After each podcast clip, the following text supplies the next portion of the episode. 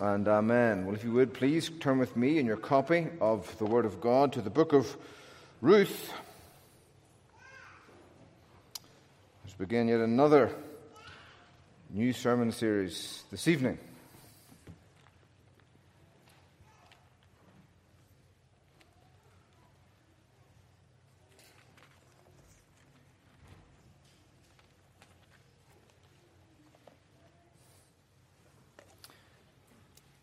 The Word of God open before us.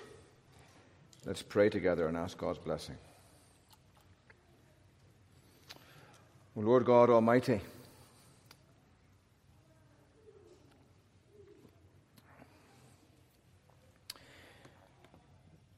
the great God of heaven, from whom and through whom and to whom are all things.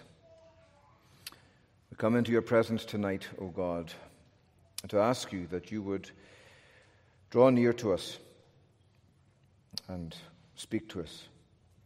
We need to hear the comfort of your word and also the conviction of our sins, and we need a, a clearer conception of our Savior. And so we pray, Lord, that you would open our eyes that we might behold wondrous things in your law. We offer these prayers, O Lord, in Jesus' name. Amen.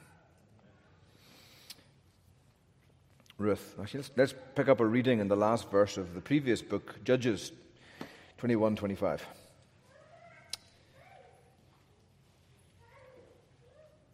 In those days, uh, there was no king in Israel, and everyone did what was right in his own eyes.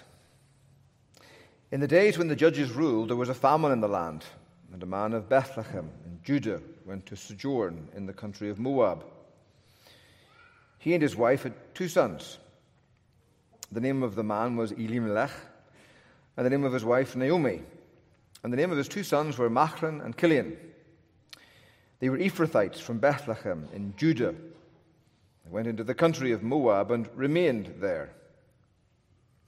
But Elimelech the husband of Naomi, died, and she was left with her two sons. These took Moabite wives. The name of the one was Orpah, and the name of the other was Ruth. They lived there about ten years, and both Machlon and Chilion died, so that the woman was left without her two sons and her husband. Then she arose with her daughter in law to return from the country of Moab, for she had heard in the fields of Moab that the Lord had visited his people and given them food. Amen. The grass withers and the flower falls off, but this is the word of God, and it endures forever. Why? Why? It's probably the first question we learn to ask as little children. No, you can't watch TV. No, you can't have candy. No, you can't stay up any longer. And the little child's voice rises. Why? And that question echoes on from childhood through adulthood, but as we get older, the stakes are a little bit higher, aren't they? We ask the same question, but with a deeper yearning and often a deeper pain. Why did that happen?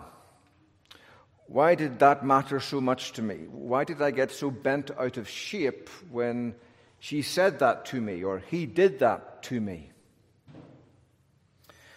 Why would God allow this to happen? Why didn't God stop me from doing that stupid thing I just did? Why doesn't God heal me from this disease I have? Why is life so difficult? Why does everybody else seem to have an easier lot in life than I do? Why? And beneath all of those whys, there is a, a theological question. Do we really believe that God is sovereign? Romans 11:36 From him and through him and to him are all things. To him be the glory forever and ever. From him, everything that happens on earth, from the greatest thing all the way down to the least thing, a sparrow falling dead um, on the back street of Jerusalem, or a hare evacuating itself from your, from your um, pate and falling to the floor, the, the greatest to the smallest thing, is controlled by um, the hand of God. It's September the 11th. I remember when 9 11 became a, a, date written in infamy. I was at seminary and we were studying the book of Amos with Dr. Ralph Davis, and we'd, we'd just passed Amos 4, uh, and, and that verse Can there be disaster in the city and the Lord has not done it? Now, we, we did that in the previous class, but uh, one of the lads was asking Dr. Davis about that and the relationship between disaster and the providence of God. And as Dr. Davis was answering, the door opened and another student burst in and said, A plane has just crashed into the, one of the trade center towers. And we thought it was a, a Cessna, something like that, had crashed in, some sightseeing tourist flying too close to the towers and crashed. And in our mind, we visioned a, a small fire in the corner of one of the buildings, of course. And only later in the class, as we walked out early in the morning, did we see um, the, the, the, towers on fire and seeing pictures of the second plane hitting. And, and only we stood and watched as the was it Tower 2 collapsed first, I, I, forget, but it was an awesome picture and it took us all by shock. And I think it's one of those times when we all remember what we were doing and where we were when we heard about 9 11. From him come all things. But Paul says more. He says, through him. It's not just that God orders all things by decree, setting up the world, as it were, to run like a clockwork train, but his fingerprints are over every detail. Every event of history happens either by his active commission, he causes it to happen, or his permission. But our confession of faith puts it so beautifully that even when God permits evil in this world, it's not by a bare permission. It's not that God closes his eyes and kind of turns around and says, Okay, I'm going to close my eyes, and you can do your thing, and I'll just pretend I'm not watching. No, even when he permits evil, his hands are all over the situation, so that what is done serves his holy ends, yet in such a way that sin belongs only to the creature for God, who's most holy, wise, and perfect, cannot be the author or the approver of sin. But he does make use of sin, as Luther says in uh, his book, The Bondage of the Will, which the men are studying together uh, at our Dead Theologian Society. And Luther describes it like a rider riding a mad horse and controlling that horse. The horse might want to go to the left, but the rider with the bit makes the horse go in its direction. And so in Jerusalem, you see the wicked putting Christ to death and famously was put, I think, by Octavius Winslow, the, the Puritan, the Baptist pastor who preached so much for um, Charles Spurgeon. Um, they're close friends, but he made this beautiful comment that who put Christ on the cross? Um, well, was it Judas? Yes, he put him there because he loved money. And was it the Jews? Yes, he, they put him there because they, they were jealous. And was it the Romans? Yes, they put him there because they were frightened. And uh, Pilate was frightened and gave in to the mob. But it was also the Father who put him on the cross. Um, and the, the, the, Greek word paradidomai, which means to betray, to hand over, is used of Judas's actions. It's used of, her, of, of, of the Jews, it's used of Pilate, and it's used of the Father. The Father handed over his Son because of love. All those actors at work at the same time, in the same moment, but God sovereignly overseeing, wrapping it all round about with his overarching providence, of course, which is his most holy, wise, and powerful, preserving and governing all his creatures and all their actions. But it's one thing to know that in your head, it's quite another to know that in your heart. Remember Ralph Davis again saying in class one time, boys, you know, it's one thing to say your catechism, it's another thing to say your catechism. It's one thing to say as a little boy, the souls of of believers at, at their death um, do immediately pass into glory while their bodies rest in their graves until the resurrection.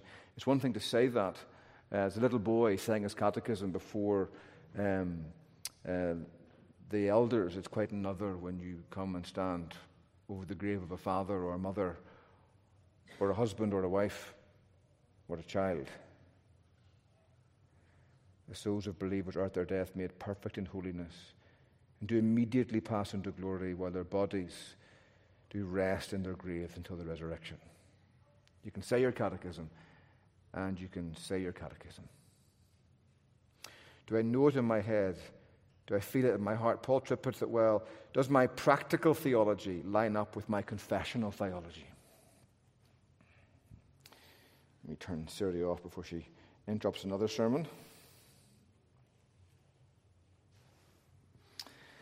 And the answer to that question will really determine how well, how easily you make it through your life. Will you know that poise, that peace, that deep contentment, that deep joy we spoke about this morning in Philippians 4 as you face conflict and as you face a battle for contentment and as you beat off the clawing fear and anxiety that claws at the fabric of your soul. And one of the chief ways, of course, that we're able to rise above those fears and rise above those anxieties is to trust and rest in the arms of God's all holding providence.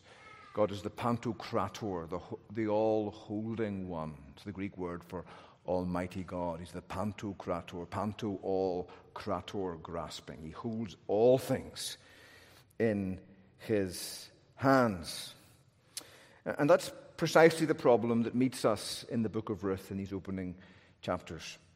This man, Elimelech, eh, Nothing seems to be going right. The wheels are coming off this man's life. And it's not so much that his, his practical theology doesn't measure up with his confessional theology, his life doesn't measure up to his name. His name, of course, is Elimelech, which means my God, Eli. Remember Jesus, Eli, Eli, lama sabachthani. Eli, my God, my God, why have you forsaken me? Eli is my God. Melech is king. My God is king. Uh, well, the very problem with this man's life is that there doesn't seem to be any king around. He's, he's, he's living in the days of the judges, more about that in a second. But there was no king in Israel in those days. And yet his name tells him there's a God in heaven, but his life isn't telling him that. That's the problem. And all the names in these, in these, in these opening verses are jarringly contradictory. He lives in Bethlehem, which means the house of bread. But there's a famine. There's no bread in the house of bread. And his two sons, Machlon and Chilion. Machlon means weakness, and Chilion means pining. You might call the two boys wheezy and skinny. Strange names to give your children. But his boys aren't thriving. And his wife's name is Naomi, which means pleasant. But we'll see in this chapter, she's nothing but bitterness to hold on to. And before it gets worse, it gets even worse. No pleasantness to enjoy, only bitterness to lament and to endure.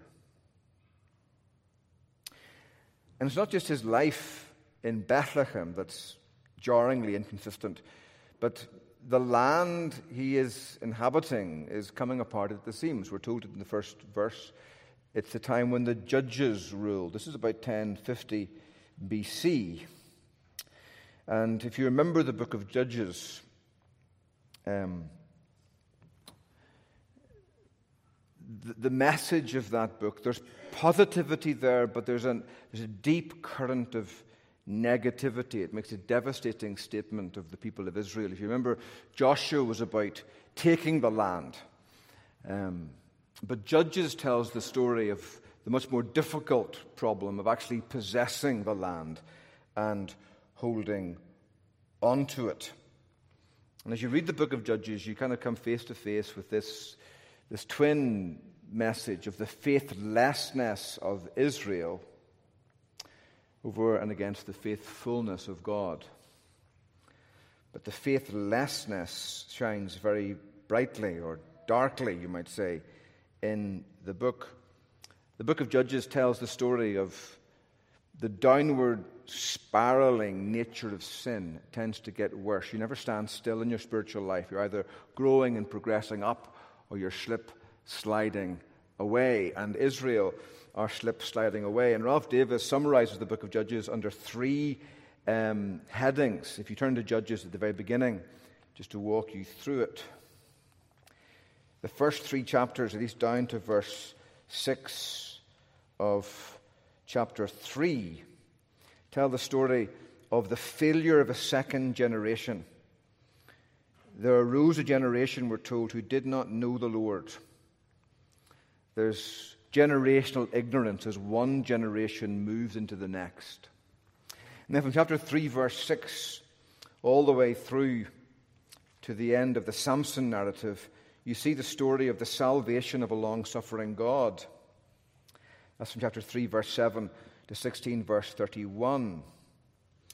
And these 12 judges, they too tell the story of a downward spiral. You think of the five most prominent judges. You've got a reluctant farmer, Gideon. You've got a prophetess, Deborah. And she's a hero, but she tells the story of the weakness of men, because the men won't lead, that she has to stand forward to lead.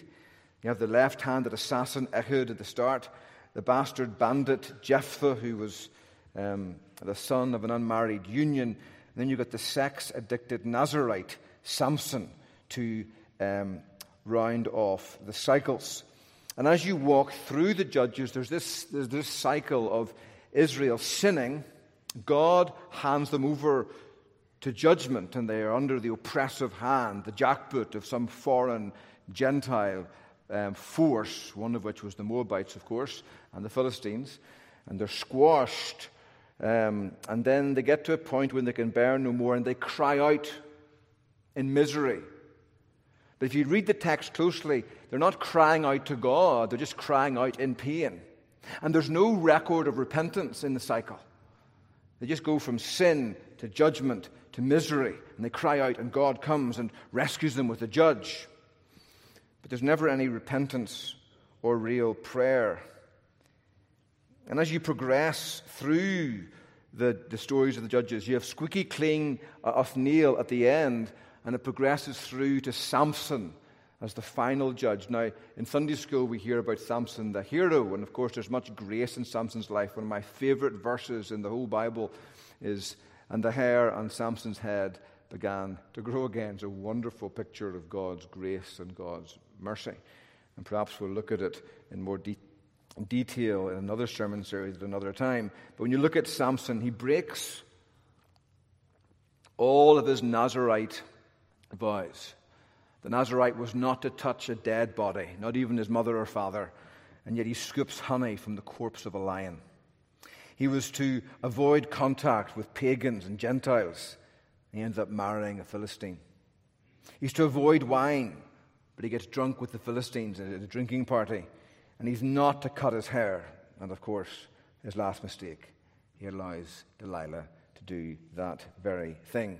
And as you walk through these judges from Othniel to Samson, the, the times of judgment get, get longer and longer and longer, and the times of deliverance get shorter and shorter and shorter. So in the first narrative, you have eight years of judgment and then 40 years of rest after Othniel. By the time you get to Samson, there are 40 years of judgment and only 20 years of rest. So there's a downward spiral. So you've got the failure of a second generation to pass on the knowledge of God. You've got the salvation of a long suffering God with these people who just won't repent or turn to Him. And the end of the book, you have this the confusion of a depraved people. If you turn to the end of Judges, in Judges 17, um, you see the story of a people unraveling in chaos, a spiritual apostasy there in chapter 17, You just read the first few verses.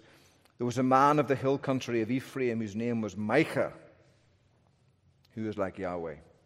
And he said to his mother, The 1100 pieces of silver that were taken from you, about which you uttered a curse, and also spoke it in my ears, behold, the silver is with me. I took it. And his mother said, Blessed be my son by the Lord. And he restored the 1100 pieces of silver to his mother. And his mother said, I dedicate the silver to the Lord from the hand for my son, from my hand for my son, to make a carved image and a metal image. Now therefore I will restore it to you. So when he restored the money to his mother, his mother took 200 pieces of silver and gave it to the silversmith, who made it into a carved image and a metal image. And it was in the house of Micah. And the man Micah had a shrine, and he made an ephod and household gods, and ordained one of his sons, who became his priest. In those days there was no king in Israel. Everyone did what was right in his own eyes. Then that's spiritual apostasy. Then you have chapter 18, sexual immorality. When you read this story, you remember it's a story which really paints the rather lurid picture of Sodom in Israel, right? You have this Levite who takes a concubine which is basically an Old Testament friend with benefits, but she's not really his wife. And she runs away from him, and he chases after her. He finally catches up with her uh, in Bethlehem. They, he takes her back home. It's too long a journey to make in one day. He almost stays in Jebus or Jerusalem. It, it wasn't a Jewish city yet, it was still a pagan city. Um, but he decides against it because you know you don't want to stay with pagans; it might not be very safe. So he travels on and gets to Gibeah. When he gets to Gibeah, if you read the story, it's basically an Old Testament retelling of the story of Lot. He's in Gibeah. He stays with this man. The men of Gibeah surround the house. They're hungry for sex. Uh, and before it's all said and done, the, the, the Levite gives his concubine into the hands of these men. And they rape her all night long. And in the morning, he gets up, has his breakfast, walks out, sees her lying at the doorstep of the house, kicks her, and says, Get up, we're, going home. But she's dead. It's Sodom in Israel. It's a graphic picture of a country on spiritual apostasy and sexual immorality and then social hostility. Before it's all said and done, you see the society break down into civil war as uh, the tribes fight, and the tribe of Benjamin is almost completely wiped out. These are the days uh, of Elimelech. Iain D. Campbell, a Scottish Presbyterian minister, said this It was an age of tremendous independence from God manifesting a spirit of self rule and of self confidence. God said one thing, but the people did another. What was written in God's law was of little consequence. God laid down standards of absolute morality and ethics, but that was of little import. Every man claimed his right to live as he chose. Men did what they wanted, and God was left out. What God said was of secondary importance and was almost irrelevant and peripheral. Iain D. Campbell. Now, if you knew anything about the Scottish Church, Iain D. Campbell was one of the foremost preachers. He was in one of the Scottish Isles. I think he was in the Isle of Skye, or Lewis, one of the two islands. There was a great revival there years and years ago. And Iain D. Campbell was one of those men that you'd listen to, and he just spoke with great, there was just a real earnest holiness about him or so it seemed. And a few years ago, I heard the sudden news that he died, and it was a, a terrible shock. And then it all came out that he'd been having one adulterous affair after another with ladies in his congregation and in the community. And a husband confronted him at the door when it became evident to him that he'd been having an affair with his wife. And Iain D went home and killed himself. It was one of the most shocking things I ever. I mean, you hear some ministers and you think something's not right about this man. Maybe there's an arrogance and a pride about him, and you think, ah. Oh. And then he falls, and you go, oh, and he wasn't really real. But Iain D. Campbell had, had that he smelled of holiness. He seemed like a really earnest, godly minister. He's a great preacher and a great writer. And yet, all the while, he was living a double life. And he's saying in that quote, Here are people, God said one thing, and the people did another. And he can say that about the people in days of Judges and didn't know he was also, or maybe he did know, that he was also describing himself. Just how far even the best of men can fall away from the living God. And the lesson of the book of the Judges is that when you fall away from God, really there's nothing to stop you from falling as far as you can possibly fall. Um, James Montgomery Boice said, no people can ever rise higher than their idea of God.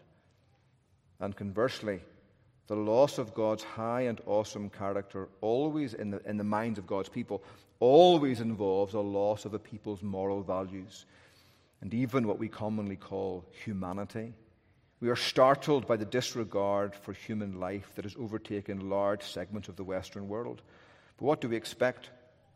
When countries like ours openly turn their back upon God. We deplore the breakdown of moral standards, but what do we expect when we have focused our worship services on ourselves and our own often trivial needs rather than on God? Our view of God affects what we are, and it affects how we live. And so Elimelech is a man like us he knows something about God. His name proclaims it to him My God is King. And yet, his experiences don't seem to measure up to his theology. And here's a man wrestling with what on earth is he to do. And what about you this evening? You have your theology, you go to a Reformed Presbyterian church. You dot your theological I's, you cross your theological T's. But are you struggling to, to, to connect what you know about God in your head to what you feel about Him in your heart and what you see that He seems to be doing or not doing in the world that surrounds you? That's the problem Elimelech faced. And it's the problem I think we're all facing this evening. So, what's Elimelech to do? Back to Ruth 1. Well, he cuts his losses and runs. He sets out in search of a fresh start and a new beginning in the land of Moab. It's, it's a rational choice. There's no food in Bethlehem, and there is food in Moab. And so he does what any self respecting pragmatist would do he sells up and he moves out. He forsakes Israel. Now, that's in itself significant as he forsakes Israel and embraces Moab for his home. Sinclair Ferguson says this family are forsaking the only place on earth God has specifically given to his people. The place in which he has promised to bless them and provide for all their needs. In the Old Covenant, there were particular geographical spaces and times that God had designated as holy. These were the specific places where God promised to meet with his people. Eventually, they formed a series of concentric circles the Promised Land, the city of Jerusalem, and at the center, the temple, and in the middle of the temple, the Holy of Holies. The Promised Land was the one place on earth where, whatever happened, you could be safe, sheltering under the shadow of the Almighty. But the Word of God and the land of God no longer pleases this family. And they seek to take the provision of God's promises apart from the repentance God requires. That they're, they're walking away from God's promise and God's presence. And they are providing for themselves, you might say. And they're going to Moab. That's also significant. Remember Moab? Um, a place that began with incest. Lot and his daughter, his two daughters. And it was the Moabite king who wanted to curse Israel through Balak, the false prophet, you remember. And it was the sexually immoral woman who became a stumbling block to Israel. You remember um, Balak couldn't um, uh, curse the people of God. And uh, every time he opened his mouth to curse them, he ended up blessing them. Uh, Balaam, sorry. And uh, the king says to Balaam, What are you doing? This is crazy. You're, not, you're supposed to be cursing these people. And Balaam can't. He said, What God says to me, I must speak. Even though he's a false prophet, he ends up speaking truth about God's people. He blesses them. But Balaam figures out quickly that while he cannot curse Israel, he can get Israel to curse themselves. And so he brings in these hot um, Moabite women into the camp. And the people of Israel stumble and commit deeds of sexual immorality with them. And they worship Baal of Peor. Baal of Peor, the Lord of the opening. And it's not describing the opening into some pagan temple. Baal was the god of sex, and Baal of Peor, the Lord of the opening, is like calling him the Lord of the vagina. That's what he's saying. And Israel are, are, are, are taken um, and led astray through these Moabite women into tremendous sexual immorality. And of course, it was the Moabites who oppressed Israel uh, during the reign of Eglon, the uh, rather well upholstered man that Ehud killed with a, with a sword. Um, and also, through the book of Deuteronomy, there was this, there's this curse. You'll see it in, in Deuteronomy 23, verse 3 to verse 6, that, if, if, that, that, that, um, a child born of a Moabite union was not allowed into the assembly of the Lord for 10 generations. It's 400 years. You put all that together, and Moab is no place to raise a godly family. But Elimelech, practical man, leaves Bethlehem and goes to Moab. He forsakes the people of God and the presence of God and the promises of God and goes out to make a living for himself. Now, you and I can do that, of course, as well when God's people uh, forsake the church. What, what was said of Israel is said of this place. This place, this building, isn't a church. Um, in Scotland, they say the kirk has gone in. Sunday mornings, people gather outside and they're chatting uh, outside the church. And then when the bell tolls or the, the time for worship begins, the people enter the church. But they don't go into the church, like I just said. The Scots say, no, the kirk has gone in. They've gone into the building. It's the people who are the church, not the building.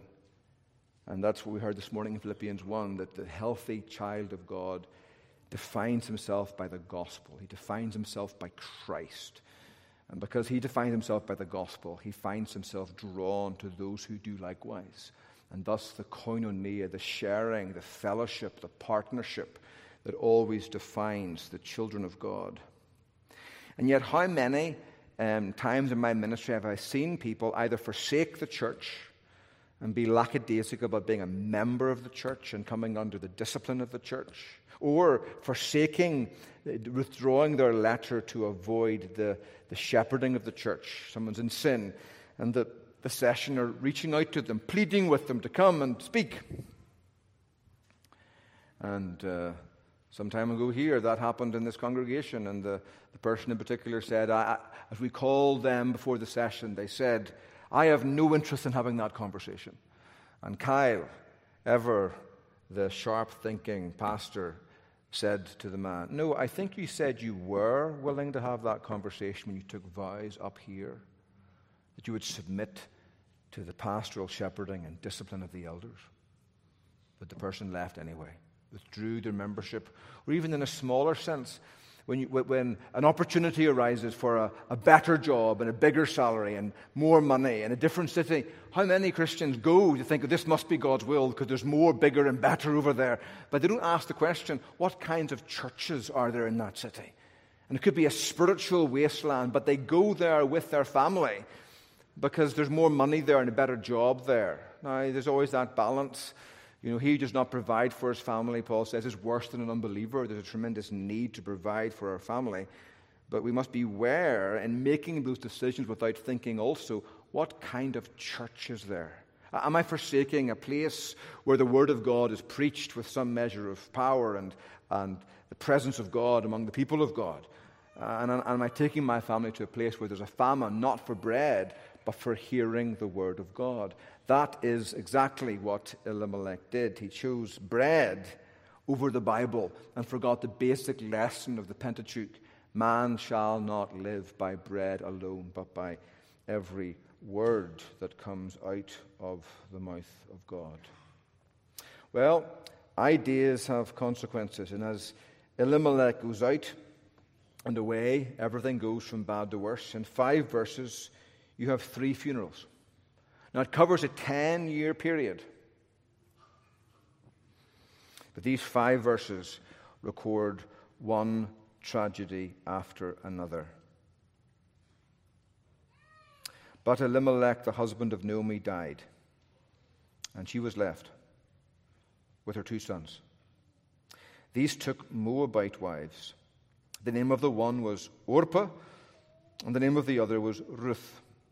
They lived there about ten years, and both Mahlon and Chilion died, so that the woman was left without her two sons and her husband. Just feel the emptiness of that phrase. Here she is living in a pagan land, and she's left without her husband and without her two sons. We know what she was thinking. We'll look at this next week. But she says, No longer call me Naomi. When she goes back to Bethlehem, remember they look at her and they say, That's Naomi. And don't, don't call me Naomi, which means pleasantness. Call me Mara, which means bitterness. For the Almighty has dealt bitterly with me. I went out full, and I came back. I returned empty. So the question then is Elimelech, where is God? Well, he's there, of course, behind the scenes. It's interesting, in the Old Testament, there are two books named after women Ruth and Esther. And they couldn't be more different, and yet they couldn't be more the same. They're different. Esther was a queen, and Ruth was a lowly peasant girl. Esther was a Jew who married a Gentile, and Ruth was a Gentile who married a Jew. The book of Esther opens with a feast, the book of Ruth opens with a famine. And the book of Esther comes to a close with the hanging of an enemy, Haman, wicked Haman. And the book of Ruth comes to a close with the birth of a little baby, a child. But they're both the same books because behind the scenes, of course, God is at work, at times painfully, at times quietly, at times invisibly. Remember in the book of Esther, the name of God is not mentioned once. The Jews used to wrestle do we put this book in Scripture or not? But then how do we explain the Feast of Purim? So they put it in Scripture. But, the, but it's, it's a brilliant piece of, of rhetoric because the absence of God's name serves to highlight the presence of God's providence behind the scenes, weaving the whole story together. And so God is there at work, painfully and quietly, but always purposefully. Always purposefully. What's he doing? Well, as we'll see as we read through this book, the first thing he's doing is he's always working to bring his people home. Um, one, two, three, four, five, six, seven, eight, nine times in Ruth chapter 1, you have the word return. It's the word shove, S H U V in Hebrew. Um, it's there in verse 6. Then she arose with her daughters in law to return from the country of Moab.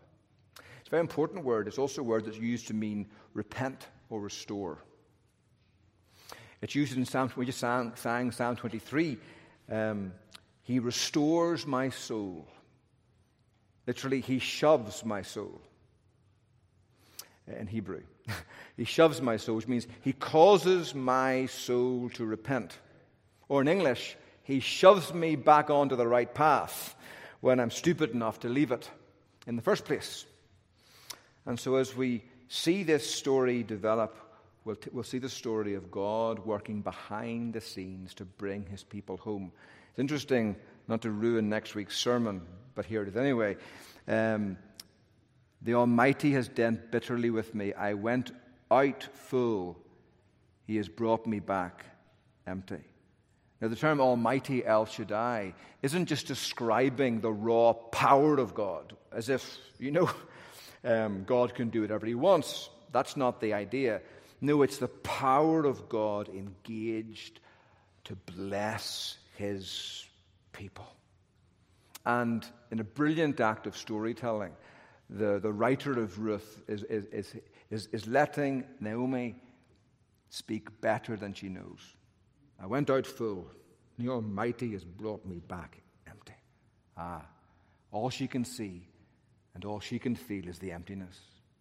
But the writer is highlighting the shove word. He's also brought you back, hasn't he? And he had to empty you to do it. But he's brought you back. And you aren't quite as empty as you might think. Because look behind you, love. There's a little girl walking behind you, a young lass, a Moabite to be sure, but her name is Ruth. And God has got some marvelous things in store for her and for you because of his remarkable providence.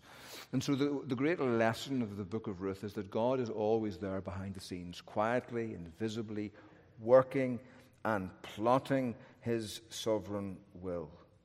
And, and we need to be careful. That doctrine of providence should not encourage you before you sin to sin. Oh, I'm going to marry a pagan because God can do anything. No, that's bad theology. But when you do mess it all up right and royally,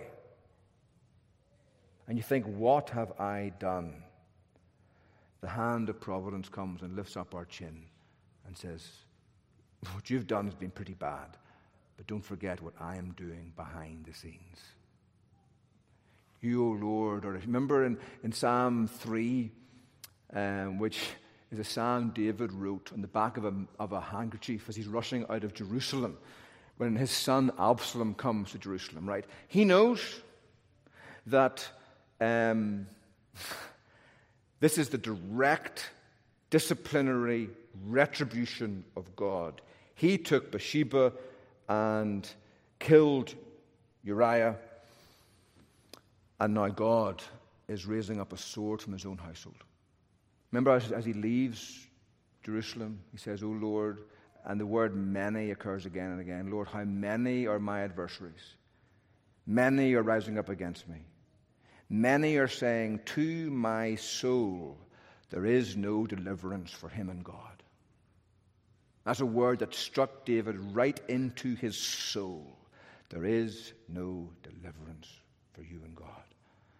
I don't know about you, but if I was David, I'd be rather inclined to believe that word because he knows this is the hand of God as Absalom comes in and lies with his wives on the roof of the palace.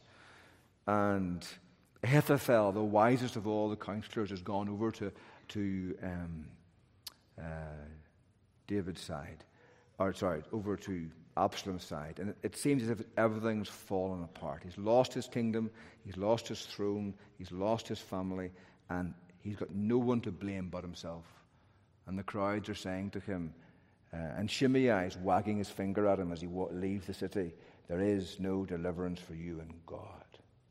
Remember the next verse, though. But you, O Lord, are a shield about me, my glory, and the one who lifts up my head. I lay down and slept. I awoke, for the Lord sustains me. Again, David spoke better than he knew. Remember, he, went to sleep that night, and Absalom has a council for war, and Ahithophel is there, and he's talking with David or sorry, with Absalom. And um, Absalom says, What am I to do? And um, says, Go now, strike David right now. He's disorientated, he's panicking. Attack his camp now. Send out your Navy SEALs. Take him and kill him. And it's, it's the right thing to do. But David has a friend in the court who gives alternative advice. He says, No, He's, he's, he's, trying to save David. He's kind of there as a spy, right? And he says, No, don't do that, um, Absalom. And Absalom goes, Why not? And he's scrambling, thinking, Help, because that was really good advice. Uh, I know. Because David's probably not staying in his camp. And if you send out your Navy SEALs to attack him, you'll not find him. You might kill some of his men, but you won't kill David. And the news will spread that your first attack against David failed. And that'll be bad for morale. Wait until you gather all of your troops, then attack. And Absalom's got the good advice of Ahithophel that would have worked, and the, ba- and the bad advice from David's friend which was stupid but safe. And, and unbelief can never take the risk of faith. And so rather than taking the risk, Absalom plays it safe. And while David is sleeping that night, his life is spared. Don't think David knew that when he wrote those words. I lie down and sleep. I awoke, for the Lord sustains me. But behind the scenes, God was at work, even for David who had messed it all up right and royally. Again, Ferguson says so beautifully what is the story of Ruth about? It's about turning back to God, it's about returning to His grace. Indeed, this is one of the greatest and perhaps the most detailed accounts of, in the Old Testament of how God sovereignly works to bring someone to faith, which of course is Ruth. And so behind the scenes, we see God at work. We see God at work in his providence through the famine. Famines in the Old Testament were never a sign of God's blessing, they were one of the, the promised covenantal curses.